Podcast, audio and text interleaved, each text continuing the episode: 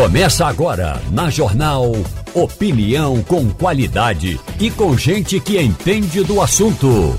Com Igor Maciel, Romualdo de Souza e os jornalistas do Jornal do Comércio, deixando você bem informado. Passando a Limpo. Está começando o Passando a Limpo agora na Rádio Jornal. Muito bom dia a todos. Bom dia, Romualdo de Souza.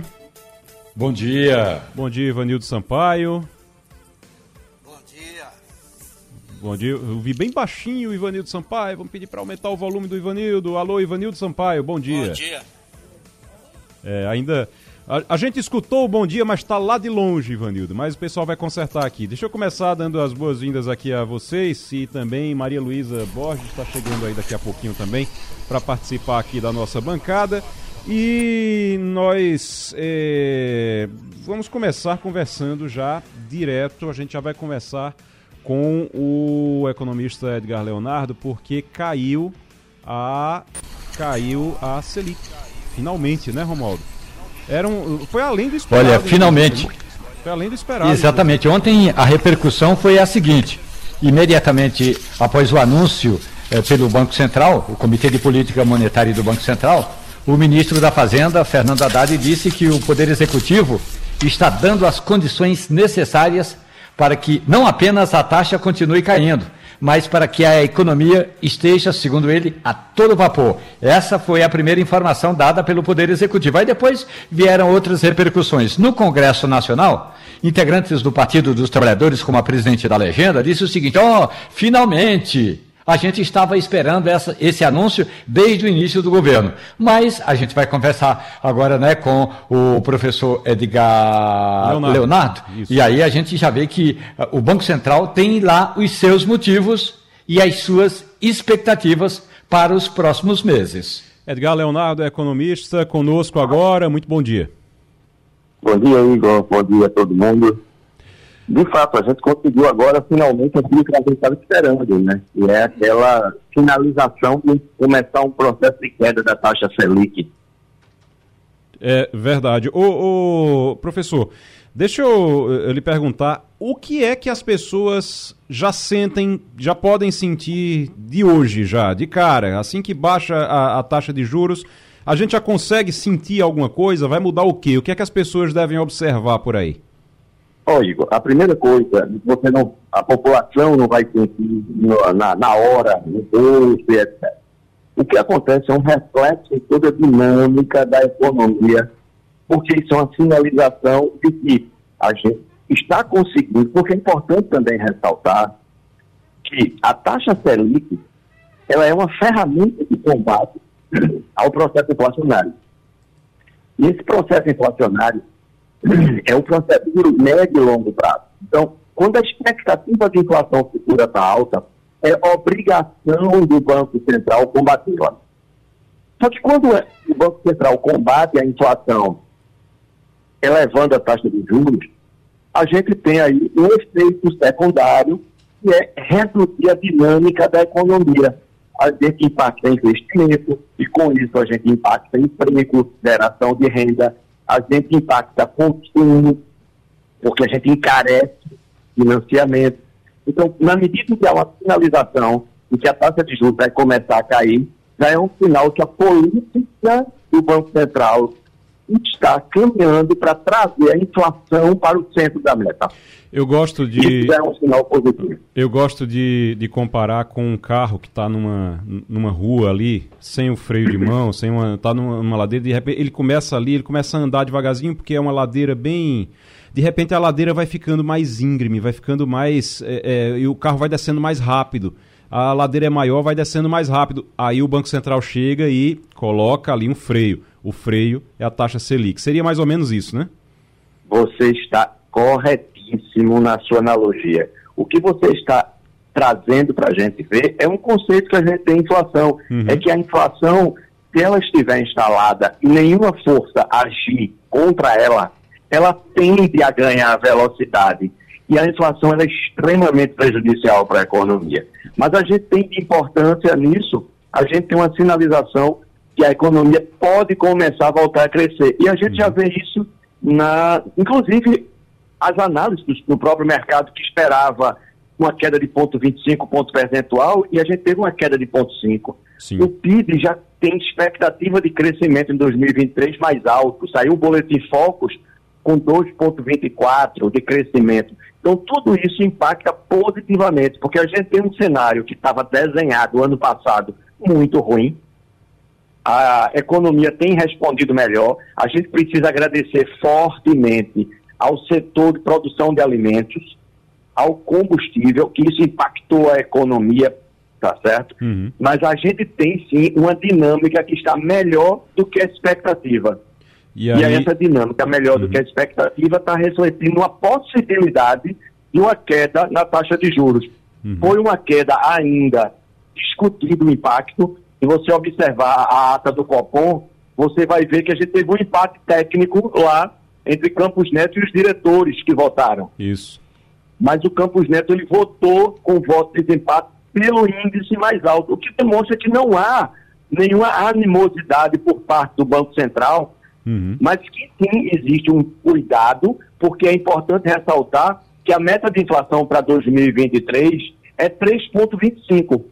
E nós estamos com expectativa de cinco, ou seja, estamos acima do teto da meta, que é quatro vírgula setenta e cinco. Exato. Então, o Banco Central, ele tem que ser muito zeloso, porque, inclusive, isso é o papel institucional do Banco Central. Nessa, nessa, ainda usando a analogia do carro, o problema que de você... E aí todo mundo diz, ah, mas é, baixa a taxa logo de vez. Ah, baixaram um pouco, tem que baixar mais.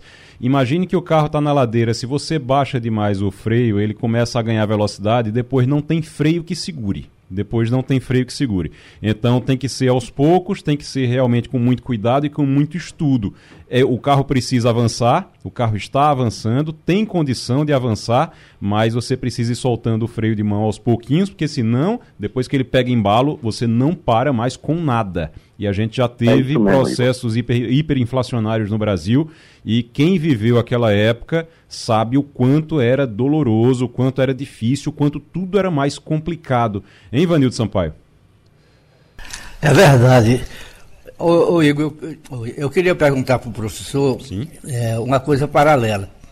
Veja bem, o, o ex-presidente é, Bolsonaro brigou a vida inteira e demitiu inúmeros presidentes da Petrobras porque eles não baixavam o preço do combustível. É, o preço do combustível tem baixado e isso tem impactado na inflação. Eu pergunto, essa, essa baixa dos preços dos combustíveis é uma coisa permanente ou ele tende a voltar a subir? Olha, Ivanildo, é, essa sua colocação ela, ela, ela é extremamente pertinente. É, o preço dos combustíveis, a gente tem que entender que a gente olha muito para a Petrobras. Está correto, a gente tem que observar, porque a Petrobras ela tem aí um monopólio das refinarias no Brasil. Das dezenove refinarias, ela tem dezessete, se não me falha a memória. Mas a gente também tem que lembrar que, para a produção de combustível, a gente precisa de petróleo. E o petróleo ele é controlado pela OPEP. Então, na verdade, se a gente observar, a gente tem um preço médio do barril do petróleo, que está agora na faixa pouco acima de oitenta dólares. Já chegou a cento e vinte, cento e quarenta dólares. Já baixou para setenta em um determinado momento. Mas a gente tem, no momento, uma relativa estabilidade do preço do barril de petróleo em dólar, e a gente tem internamente um outro evento. O dólar, ele está estável com tendência de queda. Então, isso acaba barateando a possibilidade de que a Petrobras produza petróleo, perdão, produza gasolina e diesel, e gasolina e diesel podem chegar mais barato na ponta. Chegando mais barato na ponta, gasolina e diesel mais baixos repercutem no preço do álcool por conta do efeito de substituição. E aí a gente tem, no final das contas, de fato, uma possibilidade de um impacto menor Na, na, na, na bomba e no processo inflacionário no final das contas. O economista Edgar Leonardo conversando com a gente sobre economia, sobre a taxa Selic que caiu e as consequências disso. Está falando sobre a, a, o barril de petróleo. Tem uma, uma, uma preocupação porque o barril de petróleo tá, a gente está com uma, uma diferença de quase dez por cento, né, Edgar, em relação ao preço internacional. Isso, é, isso pode gerar uma inflação maior no futuro. Pode, pode sim, com certeza. Uhum. O... Isso vai depender basicamente de como vai se comportar. Sim. Está havendo uma aposta de que o preço do barril de petróleo vai manter uma tendência recente de estabilidade com queda, mas se a gente tiver uma, um cenário inverso, o que aconteceu no início, por exemplo, da invasão do território ucraniano, onde a gente teve um, um, uma elevação pesada do preço do barril do petróleo, então isso, vai tra- isso a gente vai estar num problema sério. Vamos ver se essa guerra acaba logo também, porque isso impacta o mundo inteiro em vários isso setores. Eu não acredito, isso eu não acredito, infelizmente, Igor. É, pois é, a gente tem que só, só que torcer mesmo. Ô, Maria Luísa Borges. Olá, muito bom dia, Edgar, Leonardo. É, eu queria que o senhor ajudasse a gente a traduzir para o nosso ouvinte o que é que significa na prática uma Selic que começa a cair, uma taxa de juro, né, o juro básico da economia que começa a cair. O que é que significa para quem tem, por exemplo, é, quem está com dívidas no cheque especial? O que é que significa para quem está planejando, por exemplo, adquirir um imóvel financiado? O que é que significa para quem tem é, um negócio e precisa pedir é, empréstimo para um capital de giro, por exemplo? Eu queria que o senhor tentasse ajudar a gente, traduzindo para o nosso ouvinte as, as expectativas que ele deve ter a partir desse início de corte que a gente acredita que vai ser intensificado nas próximas reuniões do, do Copom. É, até aproveitando, é, é, professor Edgar, a Maria Luísa, a, a pergunta da Maria Luísa, é, até o final do ano deve baixar mais, tem gente falando aí em até é, é, baixar um por cento até o final do ano, completaria um por cento no caso, para ficar doze vírgula setenta e cinco por cento em relação ao que estava. Exatamente. Igor, Maria Luísa, sua pergunta é ótima, porque a sua pergunta vai exatamente bater no ponto de quem está escutando a gente do outro lado. Em primeiro lugar, as pessoas precisam entender que quando a gente está falando de taxa Selic, a gente está falando de uma que a gente chama de tarifa básica, taxa básica da taxa de juros. É basicamente a taxa que os bancos negociam títulos entre si. Não é a taxa que a gente vai pagar, porque existem outras coisas envolvidas na taxa que é cobrada da gente na ponta.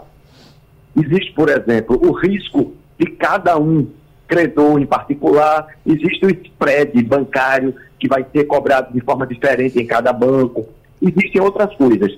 Mas Igor lembrou muito bem, há uma expectativa de que a gente tenha uma redução de mais meio ponto percentual até o final do ano, que vai impactar numa queda de um por cento. Então, o que acontece? Esses bancos, eles estão tendo uma redução na taxa que eles tomam crédito entre eles.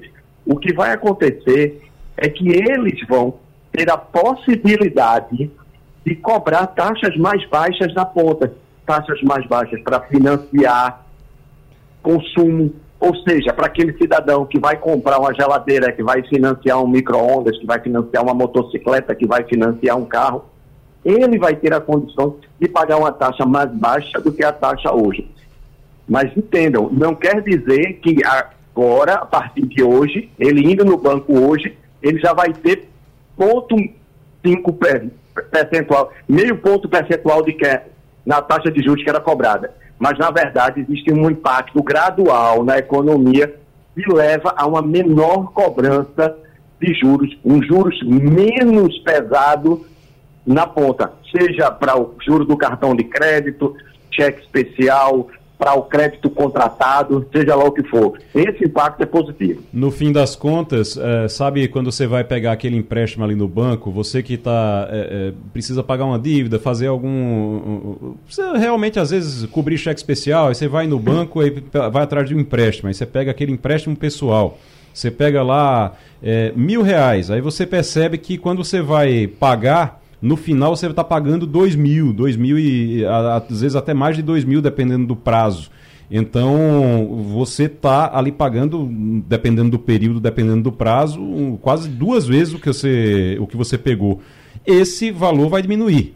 É isso que vai ficar vai mais diminuir, barato, entre aspas, mas vai ficar mais barato do que está hoje. Lembrando que mesmo com essa queda, juros do Brasil ainda é extremamente alto. Uhum. Tá? Então a gente tem o cidadão que está no outro lado na ponta, não é para ele sair hoje empolgado com essa notícia e dizer, opa, agora chegou a hora de comprar a prazo. Não. Na verdade, juros no Brasil ainda é muito alto e a gente precisa ainda de uma educação financeira para que as pessoas compreendam o impacto dos juros na sua finança pessoal. Uma coisa... E cada parcela é. que ele está pagando, ele está embutindo juros ali. E esses juros ele está simplesmente entregando para o sistema financeiro. Uma coisa que é muito importante, uma coisa que é muito importante, claro, é, é ter cuidado nesse momento. Não está barato, está muito caro ainda. E agora a gente precisa dizer que a queda dos juros, como a gente estava dizendo, aquece a economia, porque você vai ter aí, o juro está alto para você, mas vai ficar mais baixo também para as empresas. Então as empresas vão poder pegar dinheiro para poder investir nos seus negócios e aí isso pode gerar emprego no, lá na ponta, né, Edgar? Ah, essa é a dinâmica, né? Esse vai ser, esse é o, o, o efeito básico que a gente tem, que a gente espera na economia. Muito porque, na verdade, lá na, no início... o crédito vai ficar mais barato para os próprios bancos. Sim. E os bancos vão poder agora passar tanto para alimentar o consumo, que dinamiza o comércio, que dinamiza o varejo, que dinamiza os serviços de forma geral, mas também dinamiza a economia pelo impacto causado do investimento direto. Uhum. Onde as empresas, de fato, como você bem colocou, elas vão ter condições de tomar crédito para trocar máquinas e equipamentos, o que vai melhorar a produtividade, tomar crédito para ampliar a estrutura produtiva, tomar crédito para comprar terreno, construir galpões, aumentar a planta industrial, tomar crédito para capital de giro, para que elas possam melhorar sua operação. Então, tudo isso tem um efeito direto na geração de emprego. Para a gente encerrar, Romualdo de Souza. Tem um detalhe importante que eu gostaria de ouvir a sua opinião, que é do ponto de vista é, político. Como o senhor bem destacou, houve um empate e o presidente do Banco Central tem finalmente e felizmente esse voto de desempate. Agora, sabe o que, que eu vi ontem no Congresso Nacional? De gente no Senado dizendo o seguinte, ó, oh, o presidente do Banco Central só votou a favor de um índice mais elevado na redução da taxa Selic porque ele estava com medo de perder o cargo, porque ele poderia ser é, é, notificado pelo Senado e o Senado tirar o cargo dele. O senhor acha que houve mesmo implicação política? O senhor acha mesmo que o presidente do Banco Central está preocupado com essa implicação política? Romualdo, claro que a gente sabe que existe todo um bastidor, mas é, é, minha percepção, claro, porque eu não estou lá, mas minha percepção é que não. Campos Neto não demonstrou a nenhum momento... Foi extremamente pressionado pelo governo federal. Já cheguei a comentar aqui na rádio, inclusive, que, na minha opinião, é, o presidente Lula estava buscando um culpado para um eventual insucesso na área econômica, né? E em nenhum momento ele pareceu que iria ceder ou que simplesmente se sentia pressionado ou amedrontado com as pressões políticas. Isso não me parece. De fato, o que acontece é que a inflação de longo prazo ela mostrou uma tendência de convergência para o centro da meta. Ainda não está na meta, porque ela está em cinco por cento e o teto da meta é quatro vírgula setenta e cinco por cento. Mas me parece sim uma decisão técnica e, claro, essa é toda, isso tudo é, é, são projeções. E essas projeções, claro, que existem divergências nos próprios técnicos. Então os técnicos vão lá e eles votam de forma diferente porque... A, a, a, cada um vai ter suas expectativas quanto às projeções financeiras, né? Mas eu não acredito que haja uma pressão que levou o Campos Neto a tomar essa decisão, não. Edgar Leonardo, economista, conversando com a gente aqui sobre essa queda na taxa Selic e as consequências dela, como é que isso afeta família, empresas e mercado. Muito obrigado, professor. Obrigado, Igor. Sempre um prazer, Romualdo, Maria Luísa, Ivanildo. Sempre um prazer falar com vocês. O metrô está em greve e todo mundo, de repente, se todo mundo correu para resolver o problema do metrô. Todo mundo agora está interessado em resolver o problema do metrô. Tem visita de senadores, tem deputados federais, tem todo mundo agora querendo resolver a situação do metrô do Recife. E eu acho interessante que a, a, o interesse do, do, dos senadores, inclusive, é... Não, vamos fazer uma visita para conferir o sucateamento e evitar privatização. Aí essa manchete, inclusive, da Roberta Soares na coluna de mobilidade. É, é uma situação difícil, caótica do metrô, uma situação de, de penúria do metrô. E a, a, a conversa ainda é não, vamos lá olhar como é que está e fazer uma... e, e tentar evitar a privatização. Gente, é muito complicado, é muito difícil, depois de tantos anos, depois de tanta é, dificuldade, você chegar agora para verificar o que é que está acontecendo. Eu acho que os senadores, os deputados, os senadores, eles precisam andar mais por aqui, pelo Recife, e andar mais de metrô. Talvez fosse interessante é, eles irem de metrô, por exemplo, toda, toda semana eles vão e voltam de Brasília, é, vão na terça-feira, voltam na quinta-feira, normalmente é assim. Eles podiam, quando fossem para o aeroporto, ir de metrô. Toda vez que eles fossem para o aeroporto, eles iam de metrô. Aí talvez eles entendessem direitinho. Não precisa ir visitar quando está tendo greve, quando está tendo movimento, somente não. Precisa ir periodicamente, precisa ir é, rotineiramente, como as pessoas fazem ou tentam fazer todo dia e não conseguem, porque realmente o sucateamento, é, é, o metrô é um desastre, é um desastre total. O, o Romualdo, Essa, essa história, tá todo mundo, eu estava ouvindo você falar mais cedo, tá todo mundo falando, todo mundo agora quer resolver o problema do metrô, tem deputado que tá, quer resolver o problema do metrô, tem senador que quer resolver o problema do metrô, e o metrô tá aí do mesmo jeito que está há anos e anos e anos e ninguém nunca resolveu, né? É, ontem teve uma reunião da Comissão do Trabalho, na Câmara dos Deputados, o deputado Túlio Gadelha apresentou o requerimento para que seja criada uma comissão externa. Na verdade, a prática é assim, é, alguns deputados se juntam e formam uma comitiva para averiguar o que está acontecendo no metrô. E aí ele atravessou do Salão Verde, que é a Câmara, para o Salão Azul, o Senado, foi lá no gabinete de Humberto Costa, o senador do P T, e aí resolveram que se abraçar, terá foto abraçados, e vão juntar deputados e senadores para fazerem esse levantamento. Aí, imediatamente, o que aconteceu foi que ficou confirmada, conforme a reportagem da Rádio Jornal informou, para oito de agosto, uma reunião da bancada, aí os vinte e cinco deputados e três senadores, com o ministro das Cidades, Jader Barbalho Filho. Eles querem elaborar um relatório e apresentar esse relatório ao presidente Lula. Nesse relatório vão pedir dois bilhões e quinhentos milhões de reais a Lula, para ver se o presidente compra essa briga, resolve a situação do metrô e não, não fale agora em privatizações. Rapaz, eu tenho a impressão, eu não sei se vocês já viram uma foto, eu tenho uma foto nos arquivos da gente de uma visita que Eduardo Campos e Lula fizeram ao metrô e tinha deputados, senadores, um monte de gente lá. Inclusive, é, dessas pessoas que vão fazer a visita agora, que estão marcando essa visita agora e estão marcando é, essa reunião, tem gente dessa reunião que estava lá nessa foto. Essa foto é uma foto que está nos nossos arquivos aqui, para você ter uma ideia de quanto tempo Lembrando faz. Lembrando que Eduardo faleceu em dois mil e quatorze Então, essa, essas pessoas passaram dez anos caladas. Eduardo, Eduardo Campos faleceu em dois mil e quatorze E Lula, nessa foto, ele tá com a barba bem pretinha ainda. Lembra quando a barba de Lula era preta? Sim. Pronto, era, era toda então pretinha. Então deve ter sido ainda, ainda no grisalha. Primeiro governo, Eduardo. É, porque no final é. ele já estava mais Pronto, afastado do P T. Exatamente, exatamente. E aí tem essa foto lá. Eu, eu tenho a impressão, eu tenho a impressão que foi a última vez que esse pessoal andou de metrô. Tenho a impressão que foi a última vez que esse pessoal andou de metrô. Porque o problema do metrô não é de agora. O problema do, do metrô é urgente, não é agora também, já faz muito tempo que o problema do metrô precisa ser resolvido.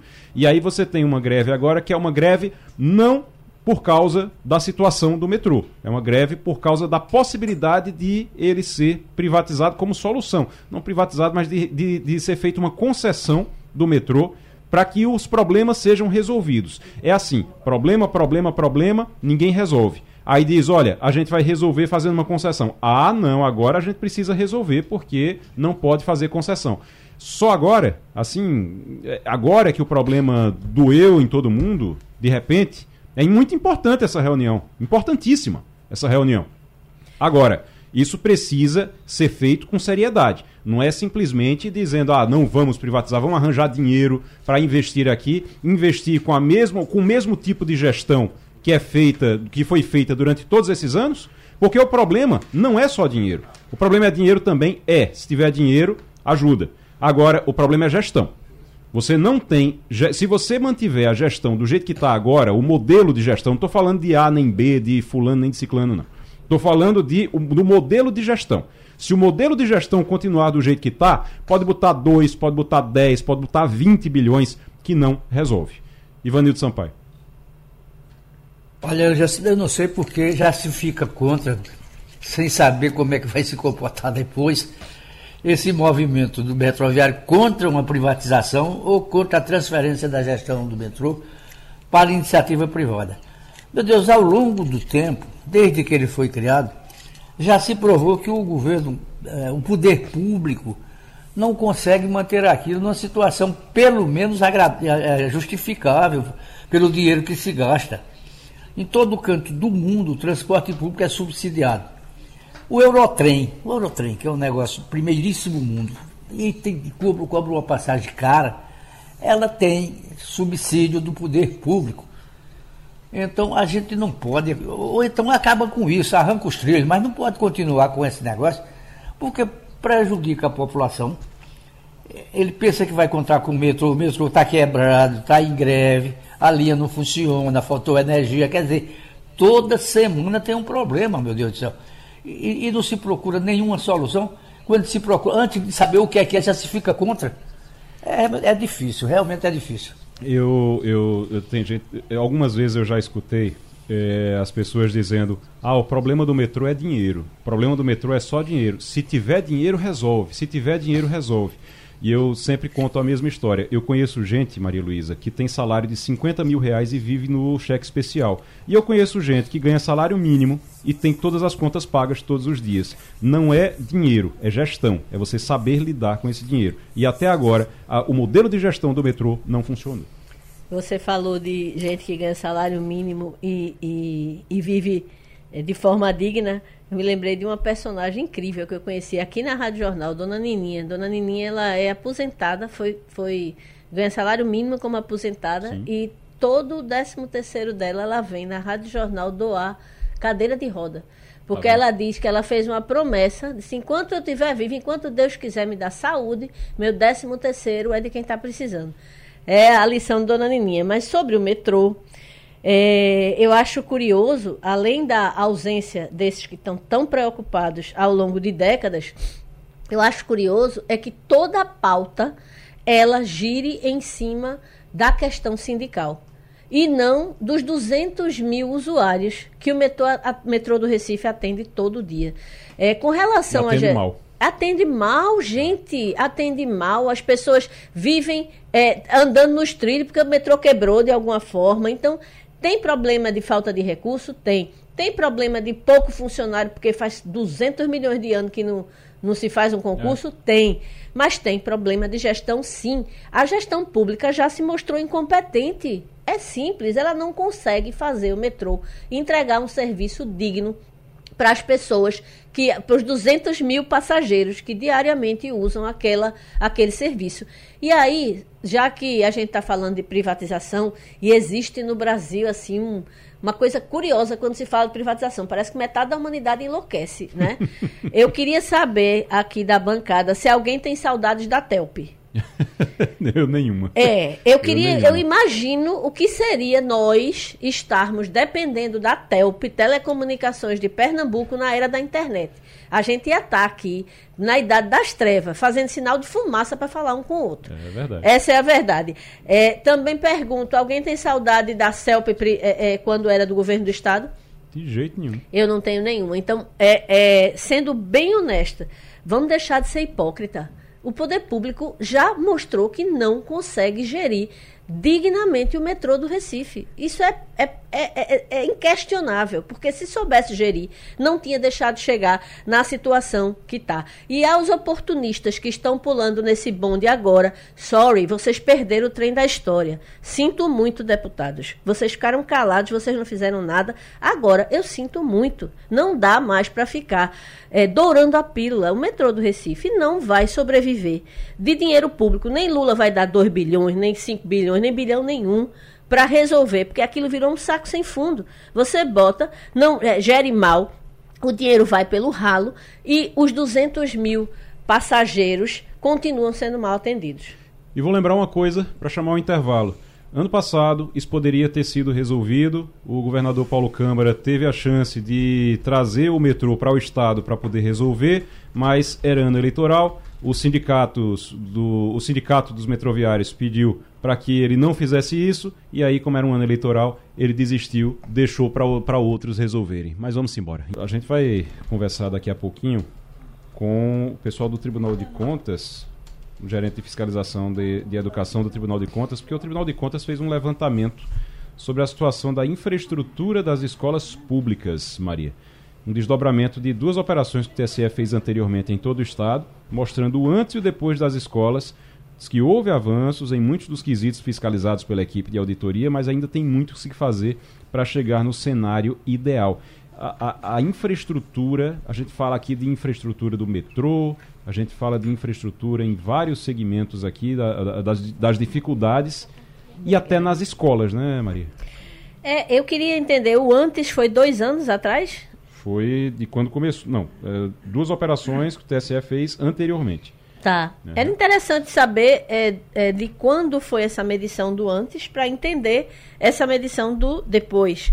Né? A gente sabe que o Estado de Pernambuco, durante um período, fez um investimento muito grande no ensino médio. Né? De fato, houve, é, é inegável que houve uma melhora do desempenho e, e da, da, da situação das escolas de ensino médio, né? Mas a gente sabe que no ensino básico, né, a gente está devendo em muito, né, uhum, as nossas novas gerações. É verdade. A gente teve um, um, um, um crescimento no ensino médio, na estrutura com as escolas de ensino integral. Exatamente, né? um, que um, hoje em dia, evolução. Pelo menos a informação, a última informação que, que eu tenho é que só havia, eh, só estava em ensino não integral aqueles estudantes que tinham optado por isso. Por exemplo, uma pessoa que trabalha durante o dia e aí estuda à noite, ou tem uma jornada que não consegue compatibilizar, mas que haveria, nos dias atuais, condição de toda a, todos os estudantes de ensino médio estarem abrigados em escolas integrais, que a gente já sabe que é um modelo que é, é, é muito mais é, educativo, né? Que per- permite ao estudante se dedicar realmente, naquela fase da sua vida, a dominar as tecnologias, né? A, a linguagem, a, a STEM, né? Que é uhum. matemática, ciência, eh, tecnologia, todas as habilidades que ele precisa para eh, eh, prosperar no mercado de trabalho. Uma coisa que... Isso me lembrou uma coisa, Romualdo. É, por onde anda, como está o ministro da Educação, Camilo Santana? É impressão minha ou ele deu uma mergulhada, ninguém ouve falar mais nele? O que é que ele anda fazendo por aí? Ele tem recebido muitos elogios no Congresso Nacional. Camilo Santana é um senador licenciado pelo P T do Estado do Ceará. Então, ele esteve numa audiência é, pública agora durante essa, esse período aí que deveria ser de recesso. E, na verdade, ele... A meta do Ministério da Educação agora é o que fazer com a reforma do ensino médio, que foi aprovada, sancionada, sacramentada, mas o presidente Lula suspendeu.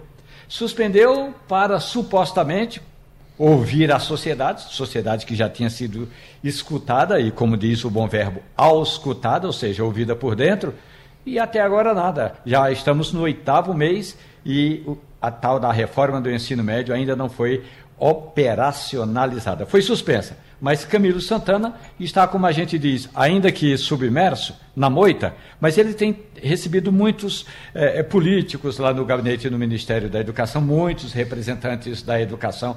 Eu acredito que, passado esse período aí de discussão ou de debate, de novo debate eh, da reforma do ensino médio, ele vai poder botar as asinhas de fora, ou as mangas de fora, porque tem muita coisa para ser feita. A, a, a impressão que... É porque a gente fica muito, por exemplo, o Renan Filho, você tem o Renan Filho o tempo todo andando por, pelos estados e anunciando dinheiro. E tome dinheiro que a, até a gente brinca aqui, a gente brinca, eu brinco com Castilho aqui, que é o, o ministro do bilhão. Todo canto que ele chega, ele, ele, ele anuncia um bilhão. É sempre o bilhão, com B. Sabe? Ele, em todo canto que ele chega, um bilhão, um bilhão, um bilhão para todo lugar. Então é o ministro dos bilhões.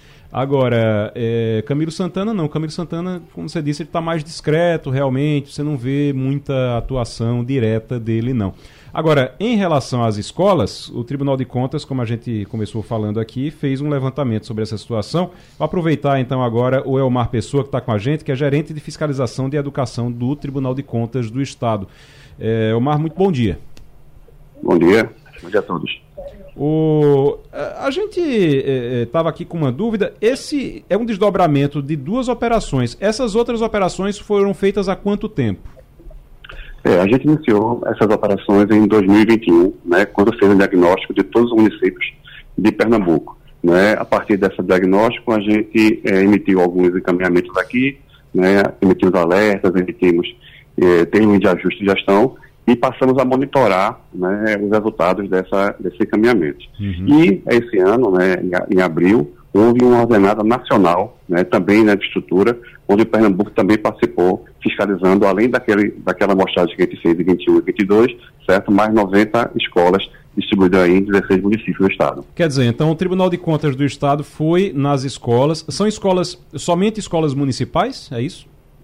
Não, são escolas municipais e escolas estaduais, né? Então, abrangendo as duas redes. Então o Tribunal de Contas do Estado foi nessas escolas, viu a situação delas e pediu adequações. Algumas delas, Perfeito. essas adequações foram feitas, outras não. Tem algum, algum, algum local que se destacou, é, doutor Elmar?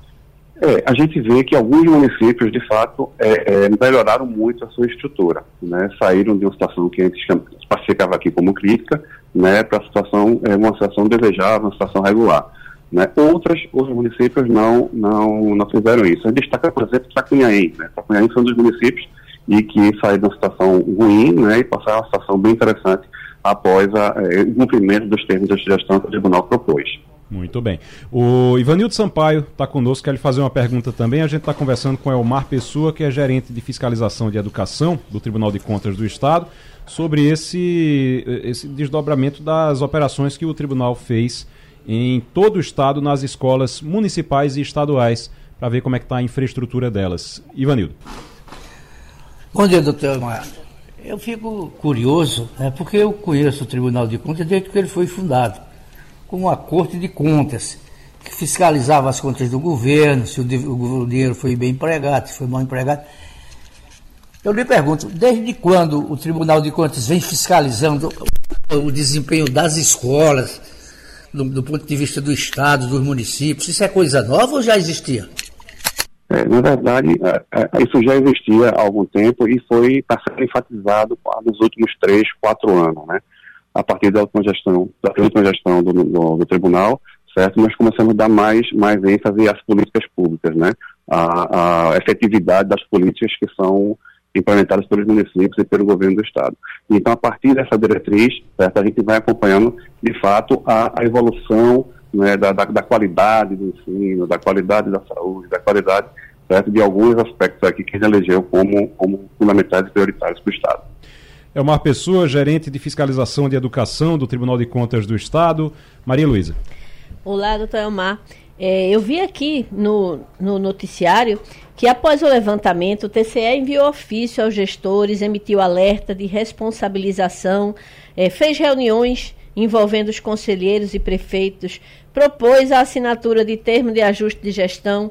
É, pelo que o senhor falou, alguns municípios parecem ter feito o dever de casa. O senhor citou aí o caso de Tracunhaém, Tracunhaém. Não foi? Uhum. É, parabéns, inclusive, aos gestores por terem é, melhorado a situação da educação. Quem não fez nada, o que é que pode acontecer com o gestor público que não tomou nenhuma medida para melhorar a educação, mesmo após os alertas do T C E? Pronto. É, a partir dos alertas, a partir da, desse termo de gestão que foi firmado, certo? Esses processos estão sendo julgados aqui pela, pelos relatores, né, pelos conselheiros. E, a, e aí a, a, o julgamento ele pode ser, né, pela, pelo não cumprimento do T A C, pelo não cumprimento da aplicação, e aí multas podem ser aplicadas, né, e isso pode também, né, eventualmente impactar no julgamento das contas do município no, no ano seguinte.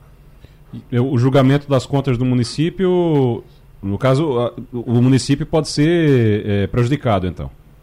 Exatamente. Então, o gestor, certo, ele pode ser multado pessoalmente por não ter cumprido aquela obrigação que assumiu com, com o tribunal, certo? E o município também, né? O gestor pode ser penalizado no eventual julgamento das contas dele, né, pode ter as contas rejeitadas, todo aquele, aquele desencadeamento que, que pode acontecer, né? Isso chega, é, o, foi, o, foi doutor, doutor Elmar, isso chega ao ponto de um, um processo por improbidade administrativa ou não? Não é para tanto?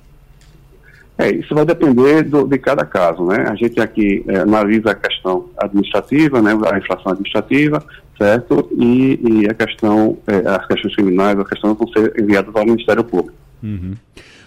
Romualdo de Souza. E uma pessoa, bom dia para o senhor.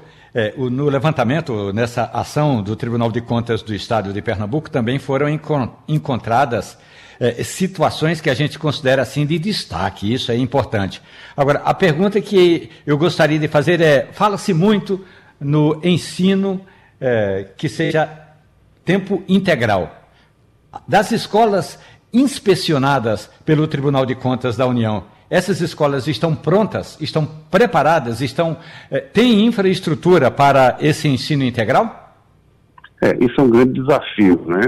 Isso, embora essa, essa, essa ação, né, essa transformação no ensino integral, né, já tenha já a notícia de algum tempo, de praticamente seis anos atrás, onde as escolas precisariam se, se adaptar a isso aqui, o que a gente verifica é que nem todas as escolas estão preparadas, né? Então, está se discutindo ainda, né, como, como seria ah, essa adaptação, né, com o lançado do investimento necessário, e, e em relação também aos, aos aspectos paralelos, né, merenda, transporte, né, como é que isso seria atendido. Isso ainda é uma grande discussão, e o que eu diria é que, é, de forma geral, não, certo? As escolas não estão completamente adaptadas a, é, ao ensino integral que está por vir.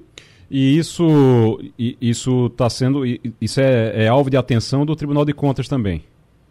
Sem dúvida, sem dúvida. A gente está Porque... monitorando as escolas, é. tá, estamos conversando com os gestores para entender a, a, os problemas que estão acontecendo e propor, né, sugerir algumas soluções. Porque o que a gente observa é que os gestores muitas vezes, não, vamos transformar tudo em escola de tempo integral, mas às vezes a, aquela escola não tem sala suficiente para isso, até porque as salas normalmente são dois turnos, então tem uma turma de manhã, tem outra turma à tarde, e aí de repente você transforma em escola de tempo integral e você não tem espaço para todo mundo, aí vai apertar todo mundo ali, seria isso, né? Mais estrutura física também, né? Isso, eu acho que é um problema é bem complexo, né? A questão física, como você falou aí, é bem importante, porque como é que eu vou transformar duas turmas em uma só se eu não tenho espaço, né? E, e outra questão se refere aos contratos paralelos, né? O, a alimentação, né? A rede escolar, né? O transporte desses alunos, né? Então, é uma série de, de, de fatores aí que interferem nessa, nessa migração, digamos assim, do ensino regular, como a gente está acostumado, para o ensino, para o ensino em tempo integral.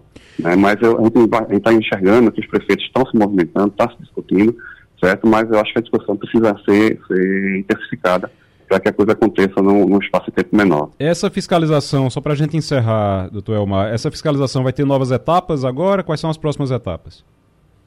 Sim, a gente está no processo de monitoramento do, dos municípios, né? Aqueles termos de gestão que foram firmados em, em vinte e um e vinte e dois, né, que ainda tem obrigações a, ser, a vencerem agora em vinte e três, certo? O tribunal está tá acompanhando. E como a gente estava falando, né, é uma operação, ela é contínua, né? Ela começou em vinte e um, certo? Avaliando alguns aspectos, estamos monitorando em vinte e dois e vinte e três, certo? E, e a coisa continuará em vinte e três e vinte e quatro, avaliando outros aspectos e outros monitoramentos serão realizados para verificar o cumprimento das ações.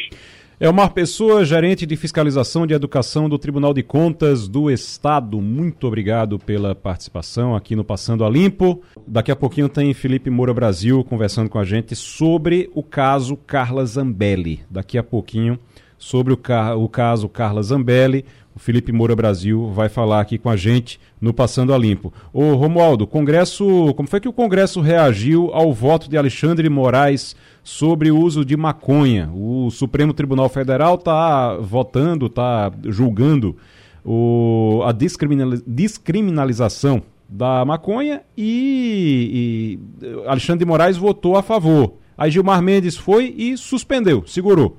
Diz que vai analisar e tal, mas já tem quatro votos favoráveis, contando com o de Alexandre de Moraes, né? O que significa dizer que quando esse assunto voltará à baila, a ser votado, O ministro que toma posse hoje, o Cristiano Zanin, já vai poder votar. Então, depois de, do retorno eh, dessa votação, quem tem de trazer o voto é o ministro Gilmar Mendes, aí volta, quer dizer, passa para o novato, que será, portanto, o Zanin que toma posse hoje. Pois bem, a reação do Congresso Nacional, a maioria ontem reagiu contrário ao voto de Alexandre de Moraes, porque ele diz, em resumo, que quem está portando, quem tem no bolso, de vinte e cinco até sessenta gramas de maconha, pode ser liberado porque pode ser considerado como consumo, consumo próprio. Uhum. Acontece que alguns parlamentares que são contra qualquer tipo de descriminalização das drogas eh, reagiram dizendo o seguinte, ó, oh, mas o cabra que carrega sessenta gramas de maconha no bolso, ele comprou esses sessenta gramas em alguém que tinha, no mínimo, seiscentos gramas. Então, alguma coisa está errada. Diz, por exemplo, o deputado é, que estava, aliás, fazendo um discurso ontem, irritado nesse sentido, ele é coronel da Polícia Militar do Distrito Federal, Alberto Fraga, e disse o seguinte, olha, descriminalizar drogas, qualquer que seja a quantidade, é reforçar o tráfico de drogas, porque se há sessenta gramas, é porque esses sessenta gramas foram destrinchados de um pacote maior. Ivanildo Sampaio, o que é que você acha, Ivanildo? Olha, é um negócio muito complicado para você opinar. Eu nunca fumei maconha, nunca me interessei muito por esse assunto. Não é? Alguns países muito adiantados, como a Holanda, por exemplo, não é... permitem o uso da maconha, permitem a compra de maconha, vendem em farmácia. Eu não sei se a gente, com o volume de tráfico que a gente enfrenta, isso é uma boa medida, aprovar o uso de maconha, mesmo que seja individual. Porque, como disse esse deputado, que eu não sei quem foi, isso pode incentivar o tráfico. Não é? Então, realmente é uma coisa complicada. Não tenho uma opinião formada, não. O deputado foi o Alberto Fraga. Alberto Fraga. Agora, como você disse mesmo, é, Ivanildo, no, tem países que você tem realmente o consumo livre, que é vendido em loja, inclusive, você tem locais específicos para vender. Agora, por exemplo, você chega em, em Amsterdã, por exemplo, na Holanda, é, diz, ah, mas é, é liberado. É verdade, vende nos coffee shops lá. Mas se alguém for pego vendendo no meio da rua, é preso porque é tráfico. Então, é, realmente é algo que você tem que ter uma autorização para poder vender. Então, não é algo tão simples assim. Você não libera e pronto, acabou. Está liberado e pronto. Agora, quanto a, a fumar, confesso a você que eu também... Eu não gosto nem de cigarro normal, nem da fumaça, nem do cheiro da, da, da, da fumaça normal do cigarro. É, que, que é liberado por aí, eu não gosto também, que eu não, eu não suporto fumaça. Me permite? Oi, Romualdo. É, eu ando com uma balança de precisão hum. para medir a quantidade de café que eu passo. A partir de agora, é os bom. delegados, os é. agentes de polícia vão, vão ter que andar, andar com uma balança de precisão no bolso, uhum. porque eh, se passar de sessenta gramas, pode prender por porte ilegal de arma. Mas é. como é que o delegado, como é que o agente de polícia vai saber se aquilo é sessenta gramas? É, ele vai ter que andar com uma balança de precisão. Agora, do mesmo jeito, você também... É bom você sempre estar com café, senão vão achar que você que você está carregando outra coisa, viu?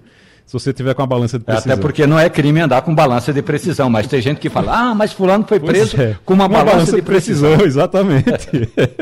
É bom você sempre ter café junto com a balança. Todas as terças e quintas-feiras, no Passando a Limpo da Rádio Jornal, Felipe Moura Brasil faz um balanço do cenário político, os bastidores de Brasília, a análise das decisões que afetam a vida do país e a opinião de quem conhece o dia a dia do poder. Felipe Moura Brasil, todas as terças e quintas, na Supermanhã da Rádio Jornal. Felipe Moura Brasil, muito bom dia. Salve, salve, Igor, equipe, ouvintes da Rádio Jornal, sempre um prazer falar com vocês. Rapaz, o assunto do Felipe Moura Brasil hoje é Carla Zambelli. Eu vou deixar o Ivanildo Sampaio fazer a, a, a pergunta, Ivanildo. Bom dia, Felipe. É, existe alguma chance da Carla Zambelli perder o mandato? Ah, sem dúvida. Ela é protagonista de diversos escândalos que são absolutamente... tragicômicos, né, dignos de uma chanchada. Um circo da Carla Zambelli é um caso de polícia. Você tem quatro ações eleitorais com pedido de cassação a respeito dela, é, tem caso também é, no Conselho de Ética, e envolve desde xingamento a outro deputado até perseguição armada que ela fez é, contra um crítico, alguém que a hostilizou na rua. Obviamente a atitude é mesmo que repudiável, não legitima aquela cena absolutamente deprimente de ela correr com uma arma empunhada atrás do, do sujeito. É, e agora você tem esse episódio é, com o hacker, é, conspirando abertamente com o hacker, né, de acordo com tudo que foi levantado até aqui, e, e até difícil escolher é, um dos itens para começar essa abordagem. É, eu, eu quando estava vendo ontem a alegação dela, depois da operação de busca e apreensão nos endereços dela, e que foi feita concomitantemente à prisão do próprio hacker, eu dei uma gargalhada, porque ela teve a cara de pau de alegar é, que ela teve alguns encontros é, com o hacker, etcétera, mas simplesmente conversou sobre tecnologia. Quer dizer, é, conspirar com o hacker virou conversar sobre tecnologia, né? Eu e um colega demos o prêmio Eufemismo da Semana, aquela maneira que você tem de fazer uma construção é, de linguagem para é, amenizar alguma coisa mais grave. É, então, assim, é, ela se fez é, de sonsa completamente. Alguém imagina a Carla Zambelli conversando com o hacker Walter Delgatti Neto sobre inteligência artificial, as novas é, vantagens da exploração do espaço sideral, as grandes empresas de telecomunicação, de redes sociais. Quer dizer, ela estava, de acordo com tudo que foi investigado, É, avaliando hipóteses ali de se fraudar a urna eletrônica, é, de se produzir um mandado falso de prisão contra Alexandre de Moraes, alvarás falsos é, de soltura, é, tudo isso que foi conversado. E houve pagamentos é, feitos por Pix por parte de assessores da deputada Carla Zambelli no valor total de treze mil e quinhentos reais. Ela própria, na coletiva, falou que ajudou financeiramente o Walter Delgatti a ir à Brasília. Ela levou esse delinquente digital ao encontro do presidente da República. É algo assim realmente impressionante. Quer dizer, não é um especialista com mestrado, doutorado, P H D, é um criminoso, é alguém que ajudou, inclusive, mas isso seria um outro assunto. Quem quiser ver em maiores detalhes, existe o meu artigo publicado, Lava Jato versus Vaza Jato, É, que ajudou a recolocar o Brasil é, no caminho da impunidade, da corrupção, e que alguém que deveria render o repúdio é, por parte de uma deputada, que dizia combater todo esse cenário, os esquemas de suborno, etcétera, mas estava ali transformando esse delinquente num consultor técnico, tecnológico, e alguém é, com o qual ela pudesse testar o sistema, cometendo, aparentemente, de acordo com a investigação, ilegalidades. Quer dizer, se você precisa cometer crimes para é, é, apontar, para tentar justificar narrativas que nem sequer estavam provadas previamente, é, o delinquente pode ser você. Então, é, é muito curioso. Aliás, é, tem outro ponto que eu considero importante também, que são as funções dos assessores legislativos, porque parece que você tem assessores legislativos que fizeram esses pagamentos por Pix, né? Tem um, inclusive, que ela falou que não, na época era só meu prestador de serviço, depois virou assessor, etcétera. Mas aí eu fiz uma lista no Twitter é, das funções de assessores legislativos no bolsonarismo, né? É, agora você tem esse, esse item novo, que é fazer Pix para hacker. Você já tinha da água para o cachorro na casa de veraneio do chefe, que é o caso da Val do Açaí, aquela funcionária fantasma que Jair Bolsonaro manteve durante quinze anos na região de Angra dos Reis, lá no meu estado, no Rio de Janeiro. Ela e o marido é, ficavam é, fazendo a atuação de caseiro é, do Jair Bolsonaro, enquanto ela estava registrada em Brasília como assessora parlamentar, sem nunca ter ido a Brasília. Você tem outra função, que é sacar e repassar a maior parte do salário ao operador, que foi aquilo que apareceu nas investigações sobre o esquema no gabinete do Flávio Bolsonaro, que foram varridas é, essas investigações para debaixo do tapete. Há também investigações sobre o gabinete do Carlos Bolsonaro. E outra que foi alvo de reportagens minhas, inclusive, de outros jornalistas, que é atacar jornalistas independentes e adversários políticos nas redes sociais. Quer dizer, parece que é para isso que serve assessor legislativo, que é um absurdo, porque é a gente que está sugando o dinheiro dos pagadores de impostos, dos trabalhadores brasileiros. Essas pessoas deviam estar auxiliando parlamentares na elaboração de projetos de lei, na elaboração de pauta de comissão. Não deviam estar fazendo esse papel. E é claro que assessores legislativos também são mal utilizados e utilizados indevidamente por outros grupos políticos, mas nenhum é, político quer resolver tampouco esse problema. É, então, assim, a gente viu um espetáculo digno é, de, de uma chanchada e fica uma questão mais profunda, né? Se o hacker é pago para fazer os seus serviços sujos, quem pagou pela Vaza Jato? Porque, assim, eu como jornalista independente que sou, eu quero saber os mandantes de todos os crimes. O que a gente vê no debate político, é, muitas vezes, é a cobrança pelo esclarecimento de quem é o mandante de um crime cometido contra um integrante do próprio grupo político, daquelas pessoas que estão exigindo. Então, no campo da esquerda, você tem quem é, quem foi que matou Marielle. Eu quero saber quem mandou matar Marielle.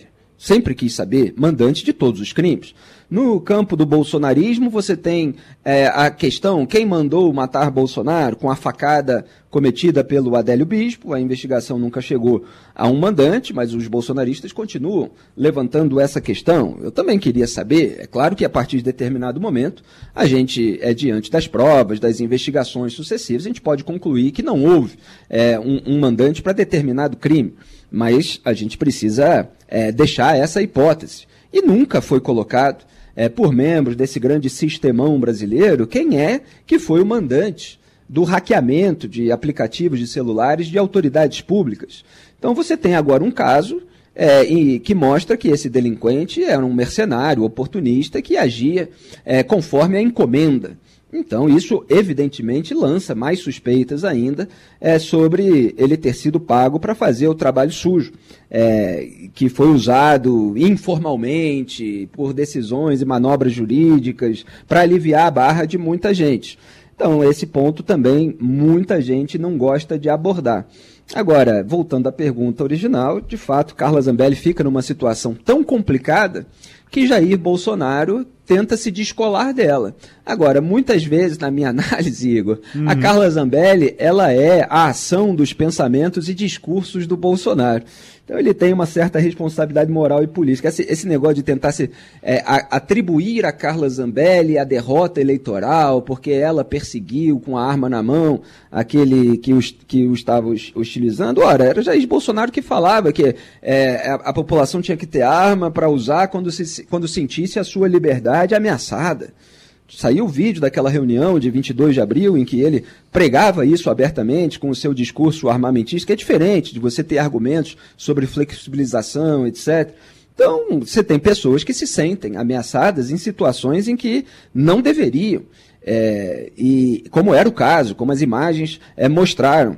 É, então, aí, é... ela, ela, ela agiu é, de uma maneira é, que é, ela dá vazão. Não é uma responsabilidade direta, porque a conduta é individual dela, uhum. mas dá vazão a, a, uma, a um discurso, a uma retórica que é perigosa, é, e com, principalmente quando você é um líder. Por isso que dos líderes é, é preciso cobrar responsabilidade uhum. na hora em que se pronunciam. Mas é, é uma coisa que parece que é regra no entorno de Bolsonaro, e a gente observa isso desde lá no início do governo, que ou você embarca na maluquice, tem, uma, um, um, tem um, um, um nível de maluquice que você tem que atender. Ou você embarca nela, ou então você é afastado logo de início. Aconteceu lá no início do governo, pessoal que, o Santos Cruz e outros que disseram, ó, não dá para embarcar na, nesse nível de maluquice, e aí eles já eram excluídos e atacados por todos os lados é, é, por esse grupo. E aí você tem que embarcar realmente na maluquice. Mas se você embarcar na maluquice e acabar cometendo um crime, porque isso acaba acontecendo, aí se você for pego pela polícia, aí também você também é abandonado, você também... Então tem que ser, tem que manter Perfeito. um certo nível ali, não pode questionar o chefe nunca, e tem que manter um certo nível ali, porque se você ultrapassar o limite, você acaba... Você é cobrado para ultrapassar o limite, mas se você ultrapassar o limite, você é abandonado também, né? É uma regra... parece que desse do, do bolsonarismo. Perfeito. É, foram vários, aliás, é. É, que foram fritados pelo bolsonarismo, é, Sérgio Moro, Luiz Henrique Mandetta, uhum. é, o general Santos Cruz, é, você teve outro também que deu uma entrevista na época muito boa, mas que teve menos repercussão, é, que foi o Mainardi Rosa, se não me engano é o outro uhum. sobrenome dele. É, vários que não toparam as, o reacionarismo aloprado do bolsonarismo. É, e eles acabaram sendo fritados, assim como diversos jornalistas independentes que sempre foram vigilantes em relação aos governos anteriores, passaram, evidentemente, como é obrigação jornalística, a ser vigilante do governo Bolsonaro, como eu, e acabei sendo aí alvo de toda essa militância, etcétera. É, como sempre sou, e tenho muito orgulho disso. Mas é, se você... É, Dá, é, transforma em ações é, que têm consequências de desgaste para aquele grupo político, essa maluquice, aí eles tentam se descolar, se eximir completamente de responsabilidade. Então, você, você colocou muito bem. É, é preciso entrar na maluquice, mas talvez com alguma moderação. É verdade. O Felipe Moura Brasil, muito obrigado, Felipe. Muito obrigado sempre a vocês, é um prazer. Até semana que vem, tchau, tchau. Por Romualdo de Souza, é... a gente está ainda... Falou em, em, em Carla Zambelli, a gente estava falando em Carla Zambelli, mas eu estava lembrando aqui que tem está acontecendo a C P M I do oito de janeiro. Esse caso da Carla Zambelli pode ir parar na C P M I? Até agora não há indícios. Ontem eu falei com um parlamentar que tem analisado documentos, Sim. inclusive eh, vice-presidente da comissão, e não há indícios de participação é, dos zambelistas. Uhum. E zambelistas é realmente um grupo, é um grupo que frequentava o Congresso Nacional, que estava presente toda vez que a deputada, ou várias vezes em que a deputada ia fazer um ato de protesto ali no Salão Verde, que é o salão principal, tinha sempre aí uma roda de amigos muito grande. Roda de amigos que, aliás, não conseguiu se juntar ontem.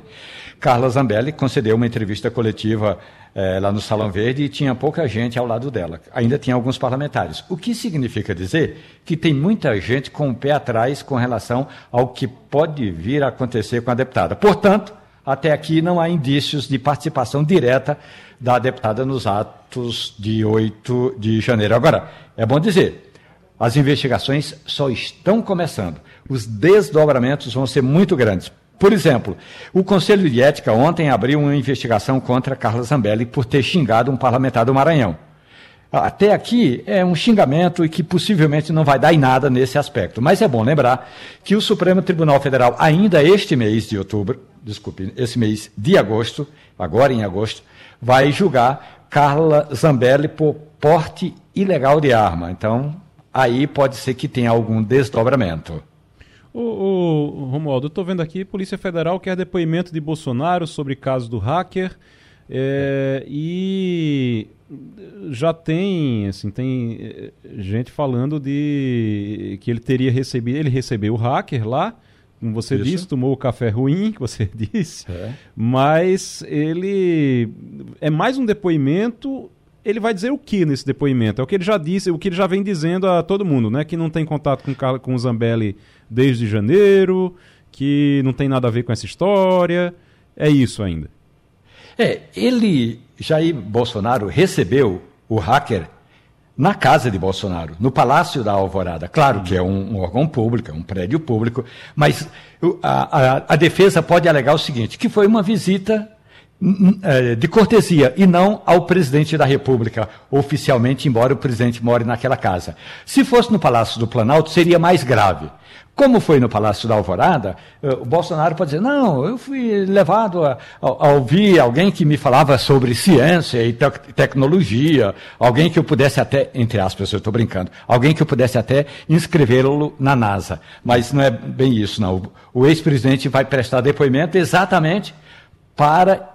É, explicar é, uma contradição que aparece no depoimento do hacker. Ontem o hacker disse à Polícia Federal que o então presidente da República perguntou a ele, ao hacker, sobre é, qual, quais eram as possibilidades, se havia alguma vulnerabilidade na urna eletrônica.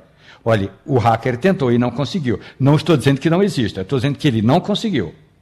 Ele, não, ele disse que não conseguiu porque ele teria que ter acesso físico ao, ao Tribunal Superior Eleitoral, né? Teria que entrar na sala do Tribunal Superior Eleitoral para poder mexer na, no sistema das urnas. Não tinha como fazer isso à distância e aí eles desistiram da, da ideia. Isso é o que ele disse, pelo menos. Mas Bolsonaro, mesmo assim, continuou depois defendendo que as urnas não eram seguras, né? Mesmo depois dessa consulta. Então, ou, claro. ou era de má fé...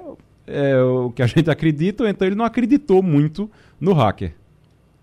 É, e é importante mais uma vez dizer que o hacker chegou ao Palácio da Alvorada, entrou no Palácio da Alvorada é, por indicação é, da deputada Carla Zambelli. Carla Zambelli, do P L de São Paulo. Mas ontem eu disse isso e hoje eu repito, dentro do P L, principalmente o P L de São Paulo, tem muita gente doida para ver Carla Zambelli fora do esquema, porque... pode fortalecer outros nomes do partido, entre eles do deputado eh, Eduardo Bolsonaro. Oi, Ivanildo Sampaio. Cristiano Zanin toma posse hoje no Supremo Tribunal Federal. Expectativa de, de algo muito diferente do que o que a gente já tem lá no, no, na, na corte, não?